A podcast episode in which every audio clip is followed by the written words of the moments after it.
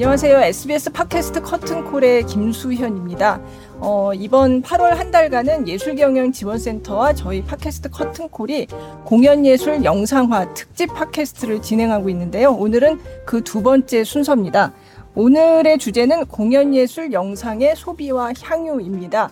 네, 지난주에는 첫 회로 코로나 시대의 공연예술 영상이라는 이 특집 팟캐스트의 서론에 해당하는 그런 이야기를 나눠봤는데요. 지금 이 녹음분 그리고 녹화된 영상도 지금 올라와 있습니다. 그러니까 여러 채널이 있는데 어, 찾아보시고 저희 SBS 뉴스에 일단 들어가시면 있고요. 예술경영지원센터의 홈페이지에서도 보실 수 있습니다.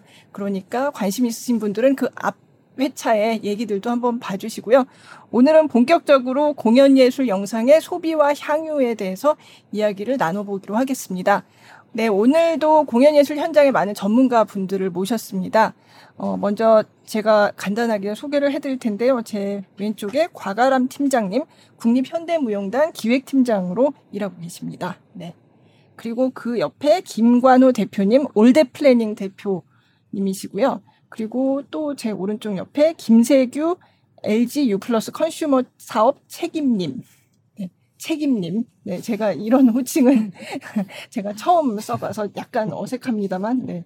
네, 김세규 책임님이 오셨고요. 그리고 어, 마지막으로 김지원 EMK 인터내셔널 대표님 오셨습니다. 그래서 제가 간단하게 어디서 오신 누구시다 이렇게 말씀을 드렸는데, 어, 본인 소개를 직접 하는 저희가 원래 그렇게 하거든요. 그래서 차례대로, 어, 나는 무슨 일을 하는, 네, 여기는 매운 것 같다. 뭐 이런 말씀을 네, 해주시면 좋겠습니다. 네. 아, 네. 안녕하세요. 저는 국립현대무용단에서 현대무용을 기획 제작하고 있는 곽아람 프로듀서입니다. 네. 안녕하세요. 저는 어, 올드 플래닝이라는 기획 전문 회사를 운영하고 있고요. 뭐 공연뿐만 아니라 전시까지 다 포함된 문화 음. 콘텐츠 분야에 대한 기획을 전문으로 하고 있습니다. 동시에 이제 문화에서 교육 관련된 강의도 같이 하고 있어서 네. 어, 오늘 이 자리가 되게 반갑습니다. 네, 감사합니다. 네, 김지규 책임님. 네. 네. 예, 안녕하세요. 저는 LG U+에서 IPTV 서비스 기획을 담당하고 있는 김세규라고 합니다. 어, LG U+ IPTV에서 2016년부터 차별화 영역으로서 공연 예술을 특화하다 보니 이렇게 이 자리에 불러주신 것 같습니다. 네. 네.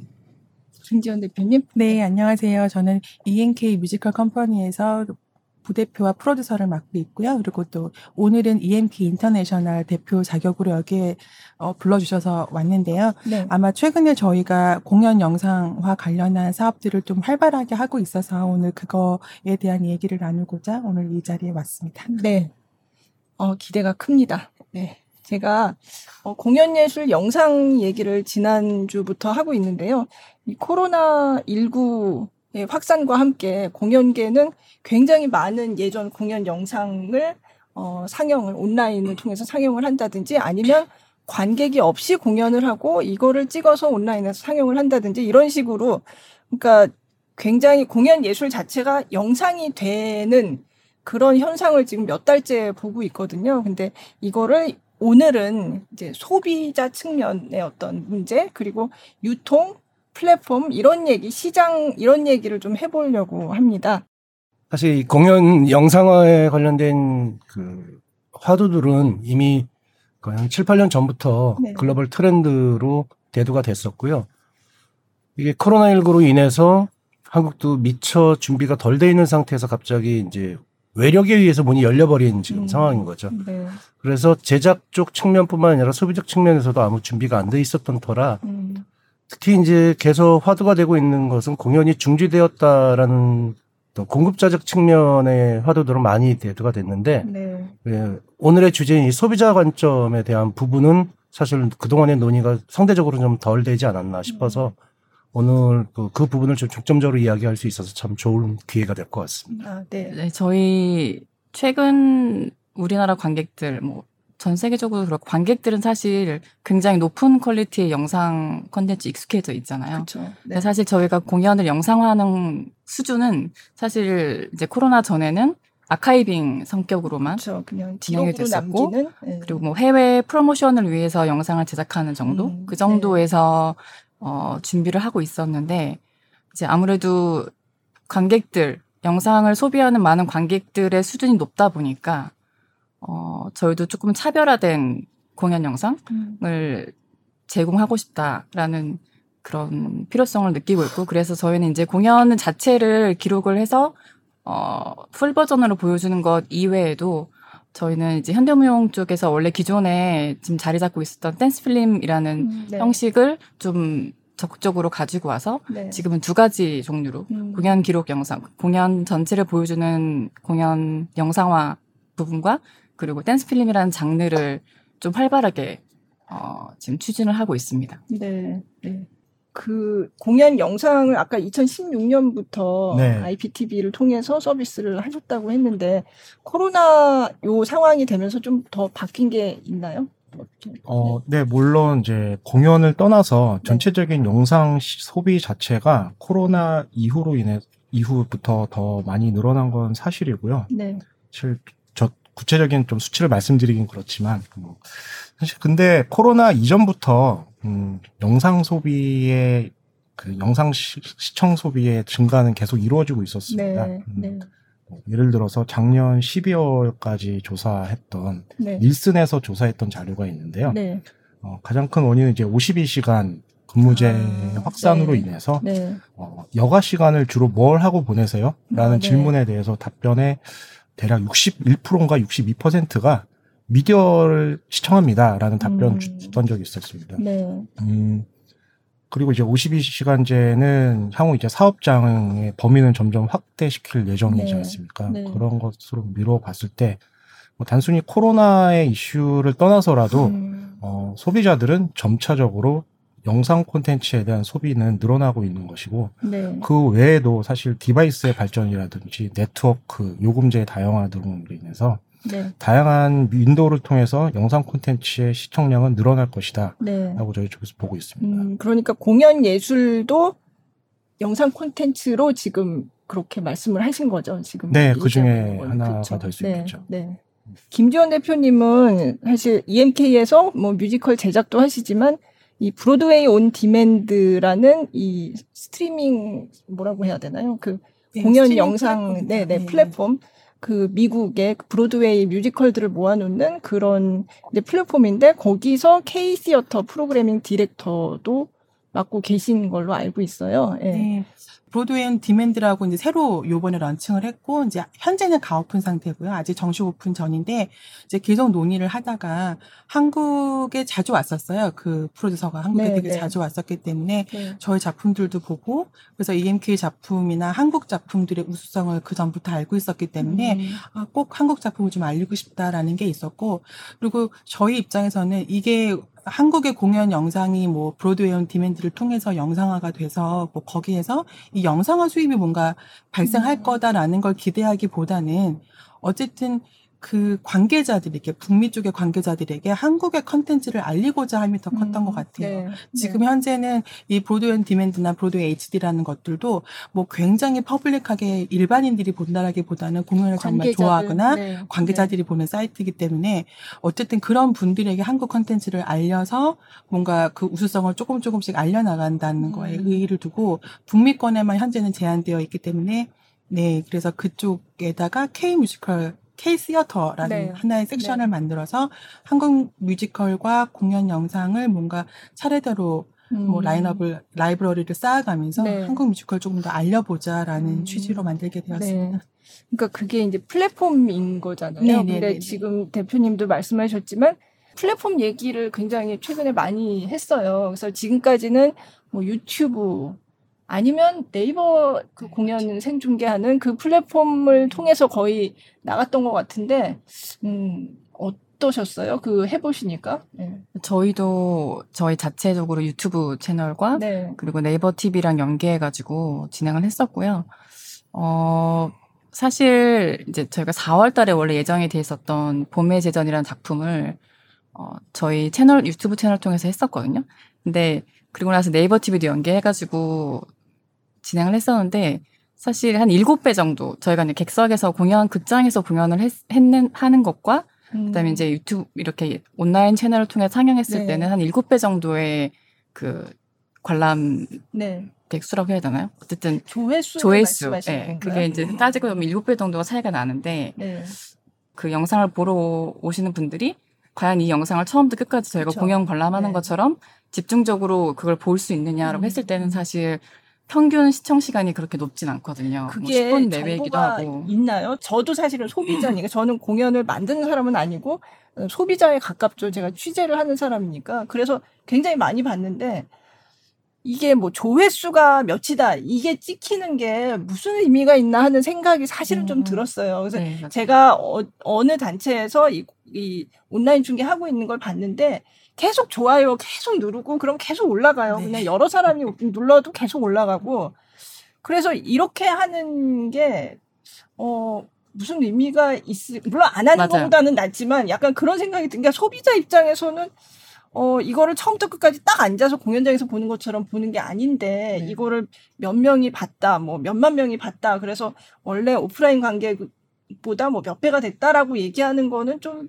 이게 좀 그렇게 어렵지 그, 않을까. 그래서 그 네. 조회수 자체를 counting 네. 하진 않는데, 네. 이제 네이버는 워낙 정말 불특정 다수의 많은 아, 사용자들이 네. 오픈이 되고 네. 네이버에서 저희가 광고도 많이 해주고 이러니까 아. 그 정보들이 많이 오픈이 되어서 실질적으로 현대무용을 거의 접하지 않았던 사람들도 많이 들어와서 뭐 음. 뭐 처음 본다 뭐 이런 음. 신기하다 이런 댓글들이 막 올라오는 반면에 네. 이제 유튜브는 사실 저희가 저희 자체의 충성 고객들이 많은 편이거든요. 네. 유튜브 내에서 그 조회수를 해보면 그러니까 극장의 객석 수랑 거의 흡사한 아, 조회수가 잡혀요. 어. 그런 거고 그래서 뭔가 이게 집중 충성도가 있는 관객들과 그냥 지나가다가 현대무용 이거 한다고 하니까 어. 보는 관객들은 이렇게 구분이 되는 것 같고요.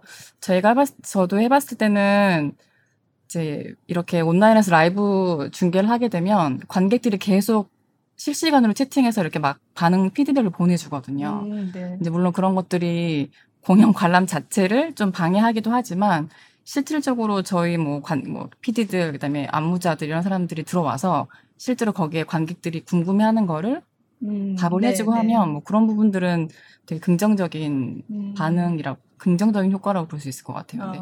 말씀하신 것처럼 허수가 많이 네. 있겠죠. 네. 몇 가지 컨텐츠들을 스트리밍 했을 때 이제 네. 조회수하고 체류 시간에 대한 이야기들이 많이 나오잖아요. 그죠. 실, 상대적으로 그러니까 조회수는 높은 반면 체류 시간은 굉장히 짧다라고 짧다. 하는 이제 조금 부정적인 이야기들도 나오긴 하는데 저는 이 부분을 조회수와 좋아요를 일반적인 관점보다는 조금 그 소비자 심리학적인 관점에서 봐야 된다라고 봐요. 뭐냐면 조회수가 높다라는 건 그만큼 선택적 의지가 있는 관객층이 존재한다라는 거에 의미로 받아들여야 된다고 보거든요. 음, 네. 또는 지나가다가도 볼 수 있다라는 건 그만큼 노출이 될 수 있는 환경이 조성돼 있는가 없는가에 대한 판단 근거가 음. 될수 있다라고 봅니다. 그래서 어, 체류 시간도 물론 중요, 중요하지만 현재 시점에서는 조회수도 그만큼이나 중요하지 않을까 싶거든요. 음. 이 정도의 관객층이 들어올 수 있구나라는 측면은 잠재적 소비자가 있다라는 증거로 봐야 될 것 같고요. 네.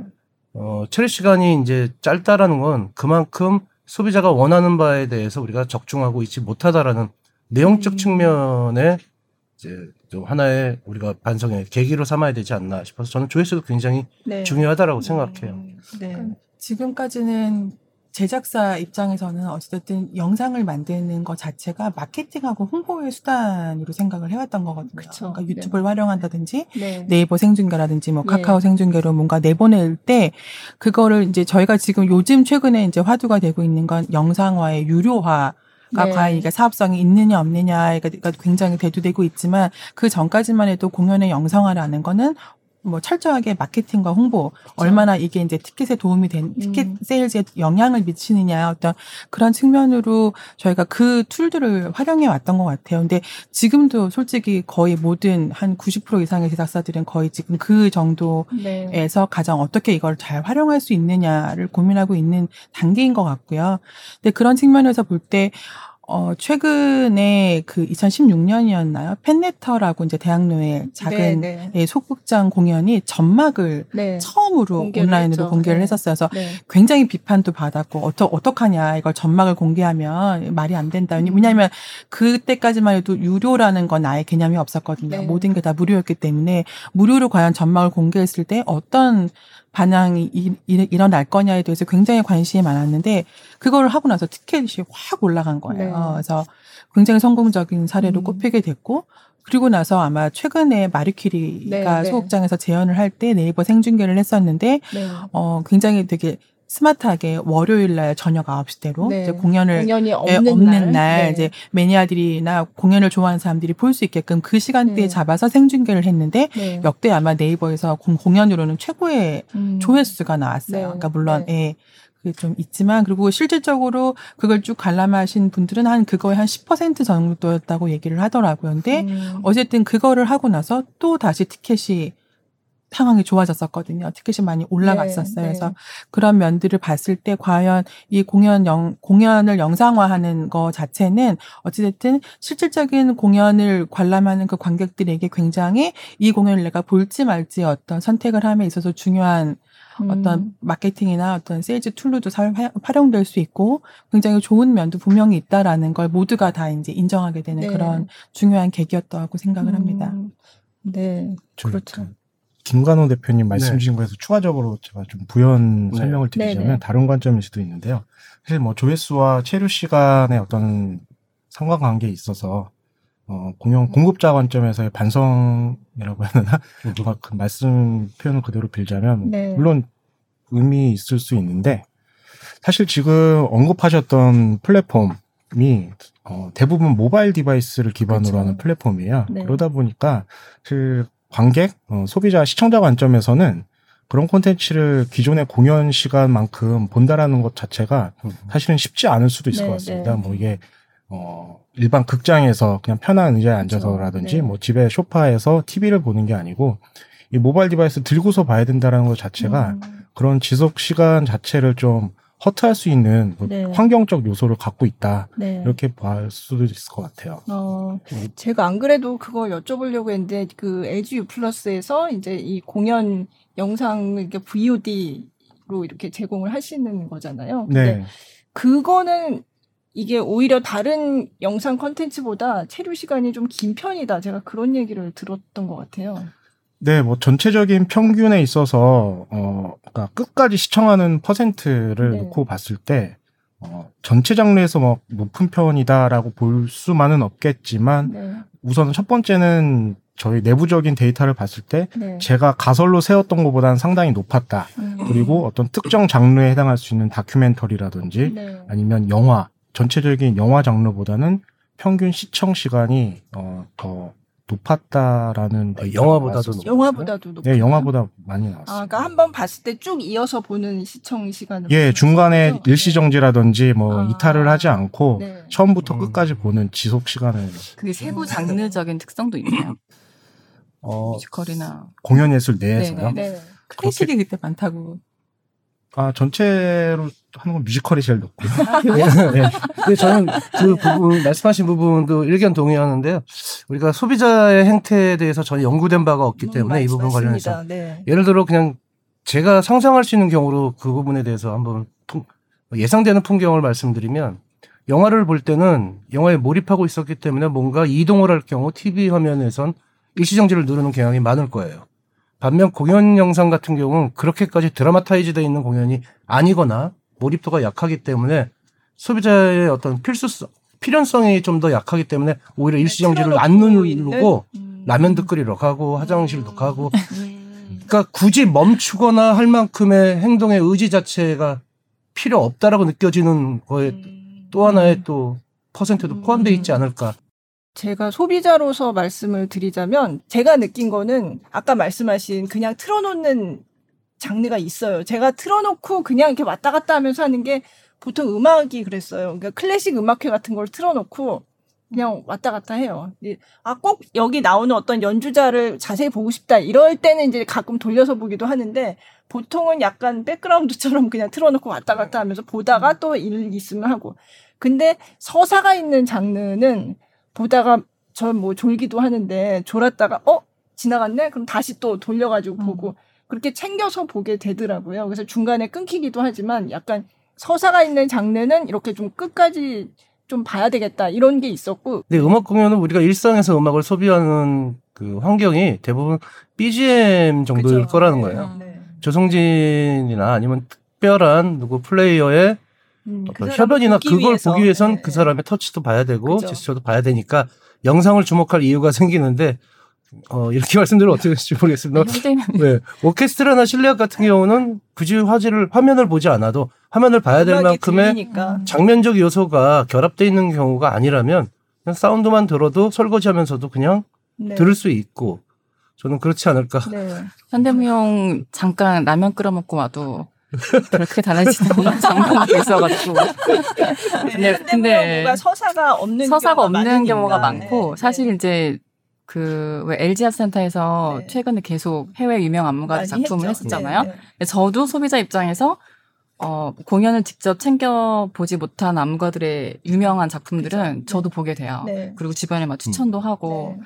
근데 이제 어, 이제 국내 안무가들 작품은 물론 국내에서 그 안무가 작품을 기다리는 신작이라든지 이런 좀 특별한 케이스들은 저희도 7월 달에 했을, 생중계 했을 때는 상당한 조회수도 나오고 네. 반응도 되게 좋았었거든요. 근데 이제 이것들이 과연 지속적으로 관객들, 일반 관객들의 마음을 사로잡는 데는 조금 시간이 걸릴 것 같고. 음. 네, 두 가지 중에 하나라고 저는 보통 얘기를 하는데 모바일 컨텐츠도 그렇고 대부분의 문화 컨텐츠는 둘 중에 하나는 제시를 해야 돼요. 소비자한테.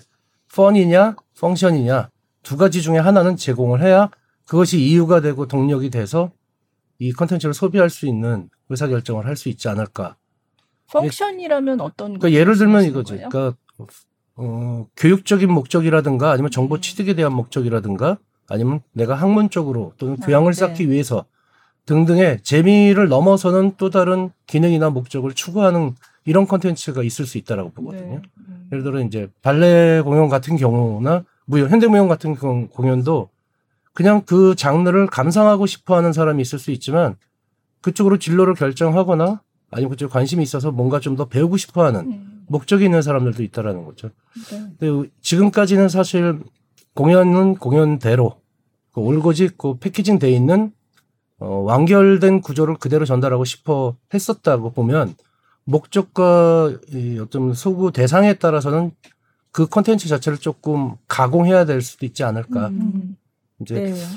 어쨌든 피, 소비자에게 필연성이라는 게 주어져야 그것이 사실 유무료를 떠나서 무료라 하더라도 선택받지 못하는 영상들이 더 많을 수밖에 없는 건 네. 결국 시간이라는 재화를 투입하고 있기 때문이라는 생각이 들어서요. 네. 어, 그 결정권을 우리에게로 가져오기 위해선 어, 상당히 소비자에 대한 연구나 어, 분석이 좀 필요하지 않나 이런 네. 생각이 좀 듭니다. 저는 공연 영상화에서 무용 쪽이 어, 단기적으로는 제일 전망이 좋은 장르라고 생각을 하거든요. 왜냐하면 원래부터 무용은 그 이종의 것들을 많이 결합해 왔었어요. 무대 네, 공연에서도 네. 기술도 많이 활용을 했었고 네. 영상 매체도 많이 또 접합시켜서 이게 그러니까 버벌이 없는 공연이다 보니까 그만큼 메시지를 전달하기 위해선 조금 더 많은 장치나 도구들이 필요했을 거라고 생각이 들어서요. 네. 우리가 보통 요즘 뭐 테크아트나 뭐 융합형 공연 이런 얘기들을 많이 하지만 전 세계적으로 봐도 무용에서 제일 먼저 활용들을 해왔어요. 네, 네. 홀로그램도 그랬고. 네.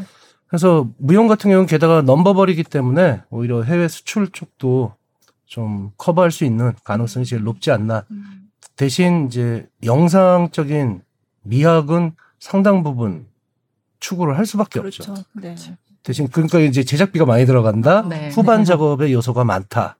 뭐 이런 것들이 좀 있겠지만 어, 영상으로 보고 싶다라고 했을 때 그리고 무용 공연이 오히려 짧게 분절화시키는 측면에서는 다른 서사가 있는 공연들보다는 좀 더 유리하지 않을까 음. 싶은 생각도 좀 있고요. 네. 아직까지는 아직까지는 다 제작 초기 단계여서 네. 그 안무가들의 무용 언어, 무용수들의 어떤 움직임 이런 것들을 잘 맞춰갈 잘 보조해서 맞춰갈 수 있는 영상 작가들을 네. 찾는 것도 아직은 일이 초기 단계여서 아마 네. 그런 부분에 조금 노력이 더 필요하지 않나.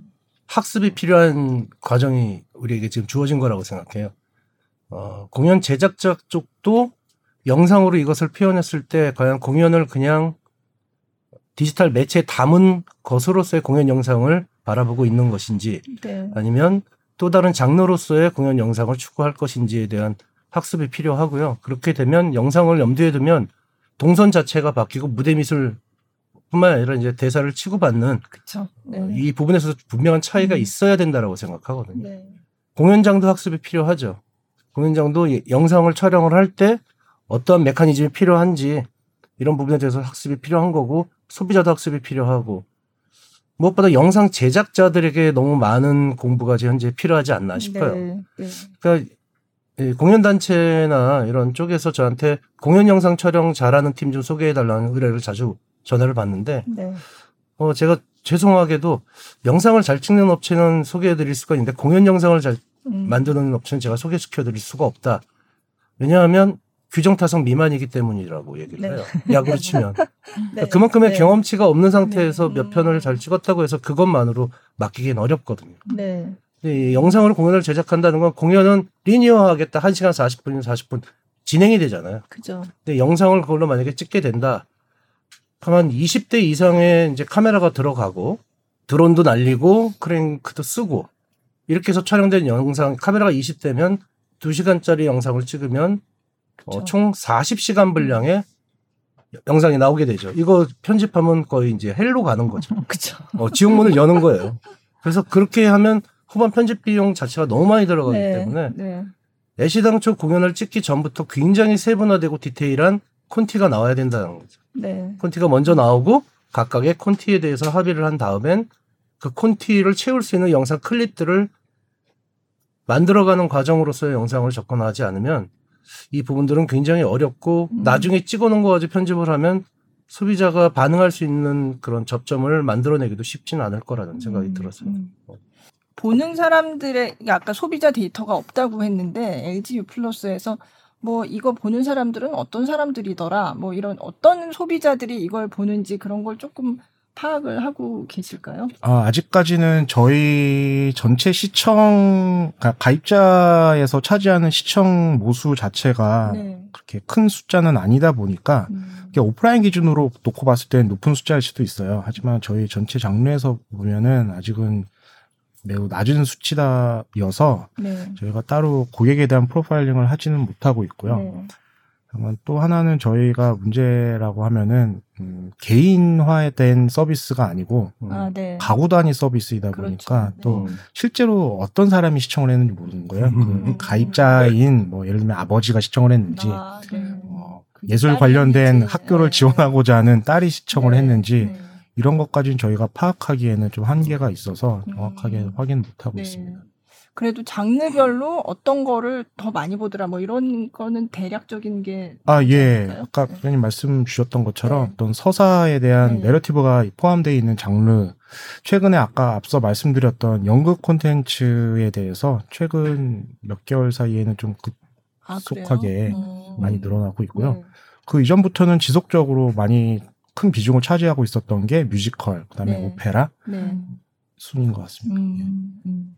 역시 음악회는 근데 이제 일반 그 콘서트 뭐 짤츠부르크라든지 네, 네. 아, 페스티벌 예, 예. 콘서트들의 오케스트라나 이런 콘텐츠들이 저희 차지하고 있는 비중 가장 높아요. 맞아요. 네. 그러다 보니까 네. 전체적인 시청 건수는 클래식이 제일 많습니다. 아, 클래식 음악이. 네. 아마 이제 그 편당 시청 건수로 이제 나누어 보면은 네. 어, 뮤지컬과 연극이 높다고 말씀드리면 될 것 같습니다. 음. 그거는 그러면 시장성을 보고 아 이거는 돈이 되는 컨텐츠야라고 지금까지는 그렇게 생각해서 하신 거는 아닌가요? 예, 뭐 네. 결국에는 저희가 영리를 목적으로 하는 사업자다 보니까 네. 뭐 전혀 배제할 수는 없겠지만 네. 현재 저희 공연예술 콘텐츠가 유료화까지 아직 진행되고 그렇죠. 있지는 않아요. 네. 음, 그러니까 그냥 회원, 그러니까 유료 회원이면은 그냥 다 볼 수 있는 거죠. 네, 유플러스 TV를 네, 가입하고 가입자면은 예, 음. 그 가입자들을 대상으로는 무료로 제공되고 네. 있다 보니까 어, 그 관점은 아니고요. 다만 이제 고객이 어떤 콘텐츠를 제일 좋아할 것인가라는 네. 관점에서 저희가 수급을 좀 선별하고 있습니다. 네. 음. 그러니까 저희는 이제 어제 오늘 일본에서 저희 모, 모차르트 온라인 상영이 있었거든요. 네. 그래서 근데 지금 반응들을 보니까 어 저희는 이제 EMK라는 회사는 어찌됐든 공연을 저희는 영상화를 유로로 가자라는 어떤 그걸 사업을 이제 앞으로 꾸준히 살려보자라고 이제 방향성을 잡았기 때문에 이렇게 뭐 마케팅이나 홍보 수단보다는 조금 더 어떻게 영상화를 유료화할 수 있을까에 네. 대한 초점을 많이 가지고 있, 는데 어제 오늘 상영을 했는데 반응은 정말 뜨거웠더라고요. 음, 현지에서 반응이나 예, 일본 관객들의 네. 트위터의 반응이나 이런 것들은 너무 뜨겁고 그리고 영상에 대한 퀄리티에 대한 만족도도 굉장히 높았고 그리고 사운드도 좋았다 라는 평들이 있었고 그리고 유료화에 대한 거부감이 우선 없으셨어요. 구매하신 분들이 어, 뭔가 그 뭐 입장료가 얼마 그러니까 관람료 관람료가 네. 이제 어 저희도 이게 사례가 없다 보니까 네. 일본에서도 최초였거든요. 아. 예. 공연 영상을 유료화하는 것 자체가 온라인에서 볼 수 있는 것 자체가 최초여서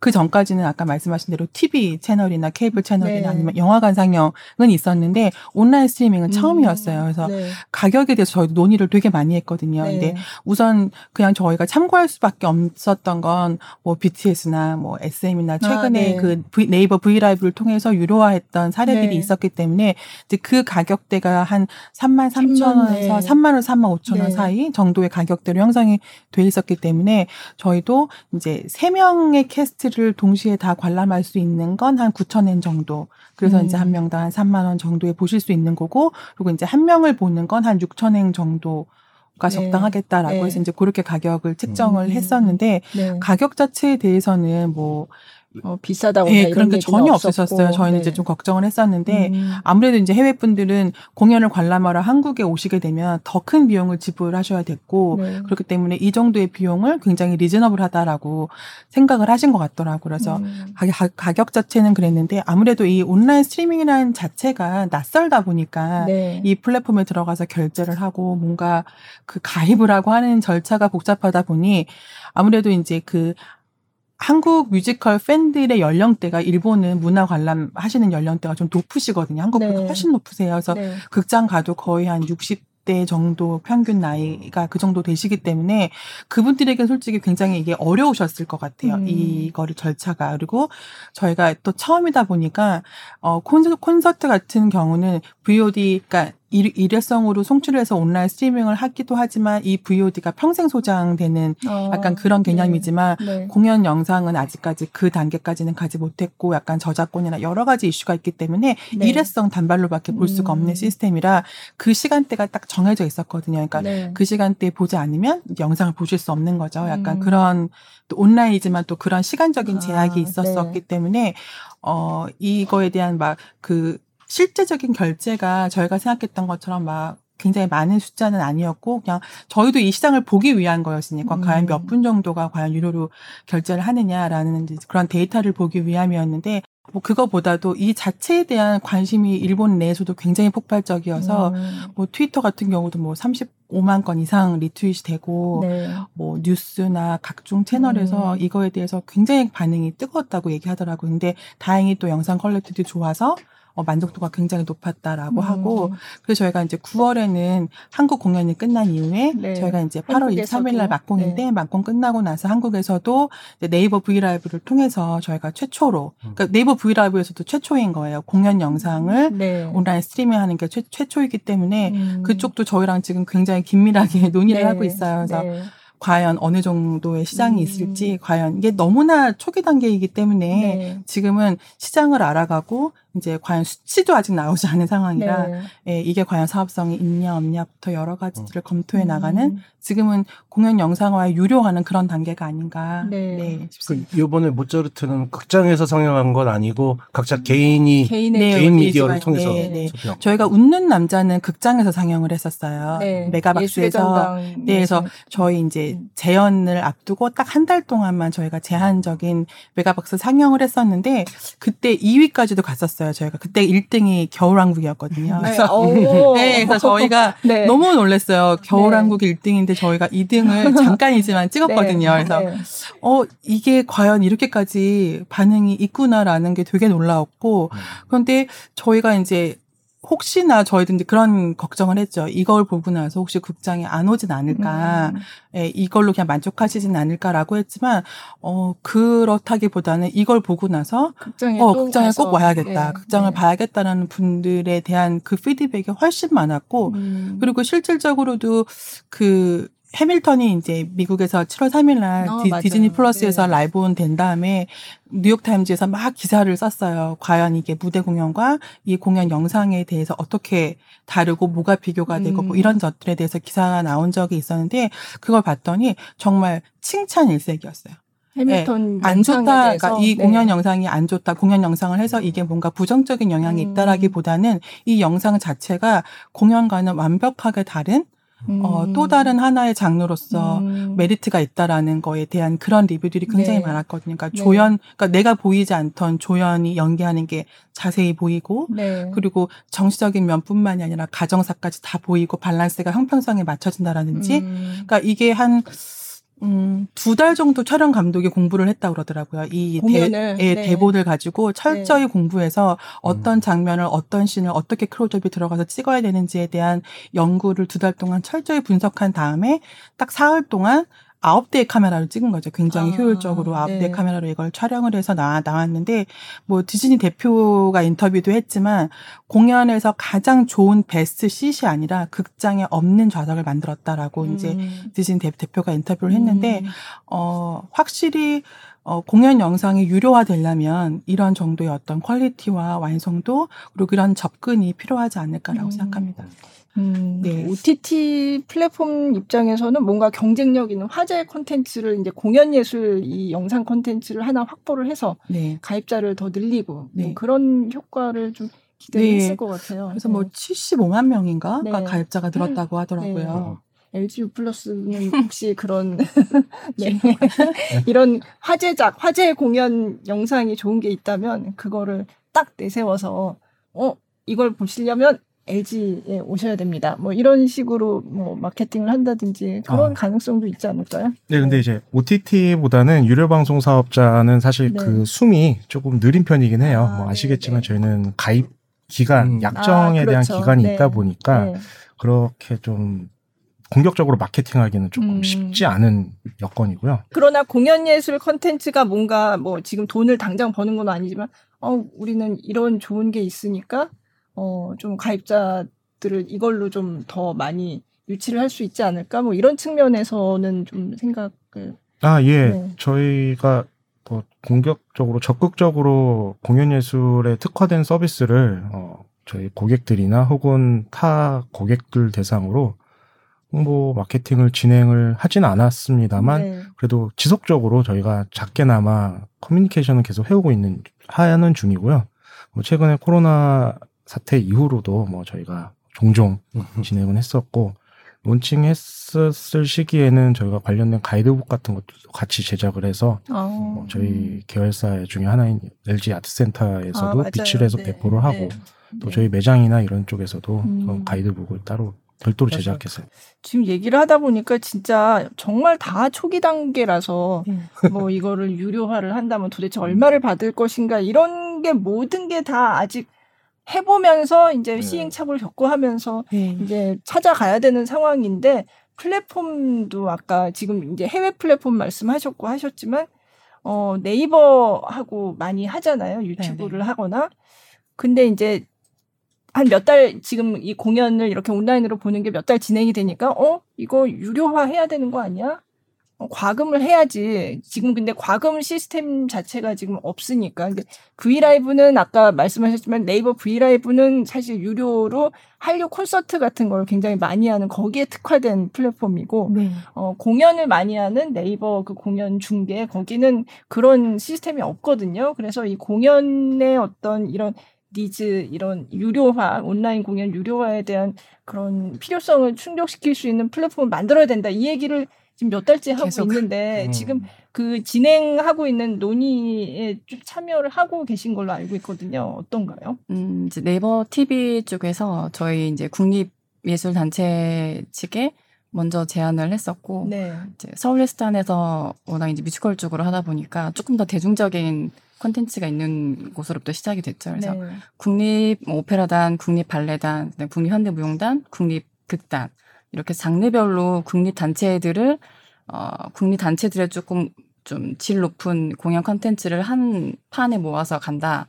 네이버 측이랑 지금 그 계속 얘기를 하고 있는데 사실 네이버 TV를 공연을 보신 분들은 아시겠지만 거기에는 이제 후원 기능으로 해서 네. 공연을 공연의 어떤 뭐 입장료로 입장료나 관람료를 지불하는 시스템이 아니고 공연을 보면서 거기에 자발적으로 후원하는 네. 버튼을 네. 누르게 돼 있거든요. 그래서 그거에 맞춰서 어 지금 그 이상의 우리가 원하는 어, 그 유료 콘텐츠의 그 메커니즘 자체가 아직은 구축이 되어 있지 네. 않은 상태예요. 그래서 네. 이제 말씀하신 것처럼 아마도 2020년 올 올해 통틀어서 아마 그 예술 단체들이 공연 영상화 유료 사업에 대한 가능성을 실험하는 단계일 것 같은데 저희 같은 무용단 같은 경우도 이제 네이버 TV를 통해서 뭐 분류들을 업로드 시켜서 판매한다거나 하는 그런 걸 기대했었는데 네. 지금은 좀 시스템적으로 아직 준비가 되어 있지 않아서 저희는 자체적으로 그냥 다른 방식을 음. 지금 하반기에 하나 준비하고 있는 거는 아까 말씀드렸던 것처럼 이제 필름과 그러니까 댄스 음. 필름으로 제작한 것과 플러스 공연과 또 많은 관객들이 기대하고 있는 예술가와의 대화를 이렇게 한 패키지로 묶어서 음. 어 우선 이제 극장 뭐 네. 영화관에서 상영을 네. 일단 시범적으로 해서 오픈을 하고 그그 음. 그, 그 패키지 영상 공연 토크 이런 네. 식으로 해서 그런 형식으로 유료화를 일단은 한번 시범적으로 음. 어, 시도해 보려고 해요. 음. 그 네. 하반 11월 달에 이제 오픈하게 되는 그 볼레로 만들기라는 현대무용 콘텐츠가 네. 저희 무용단에 무용단으로서는 첫 번째 유료화 모델이 될 것 같고 네. 그 이후에는 이제 네버 TV든 아니면 다른 플랫폼이든 유료화를 조금 안정적으로 음. 시도해 볼 수 있는 좀 그런 것들과 연계가 되어야 되지 않을까 음. 생각을 하고 있습니다. 사실 공짜 콘텐츠에 대한 감상이 공짜라는 인식이 팽배해 있는 현 시점에서 공연 영상에다가 가격을 매겨서 유료화한다라는 게 어, 소비자 저항에 부딪힐 확률은 굉장히 높죠. 네.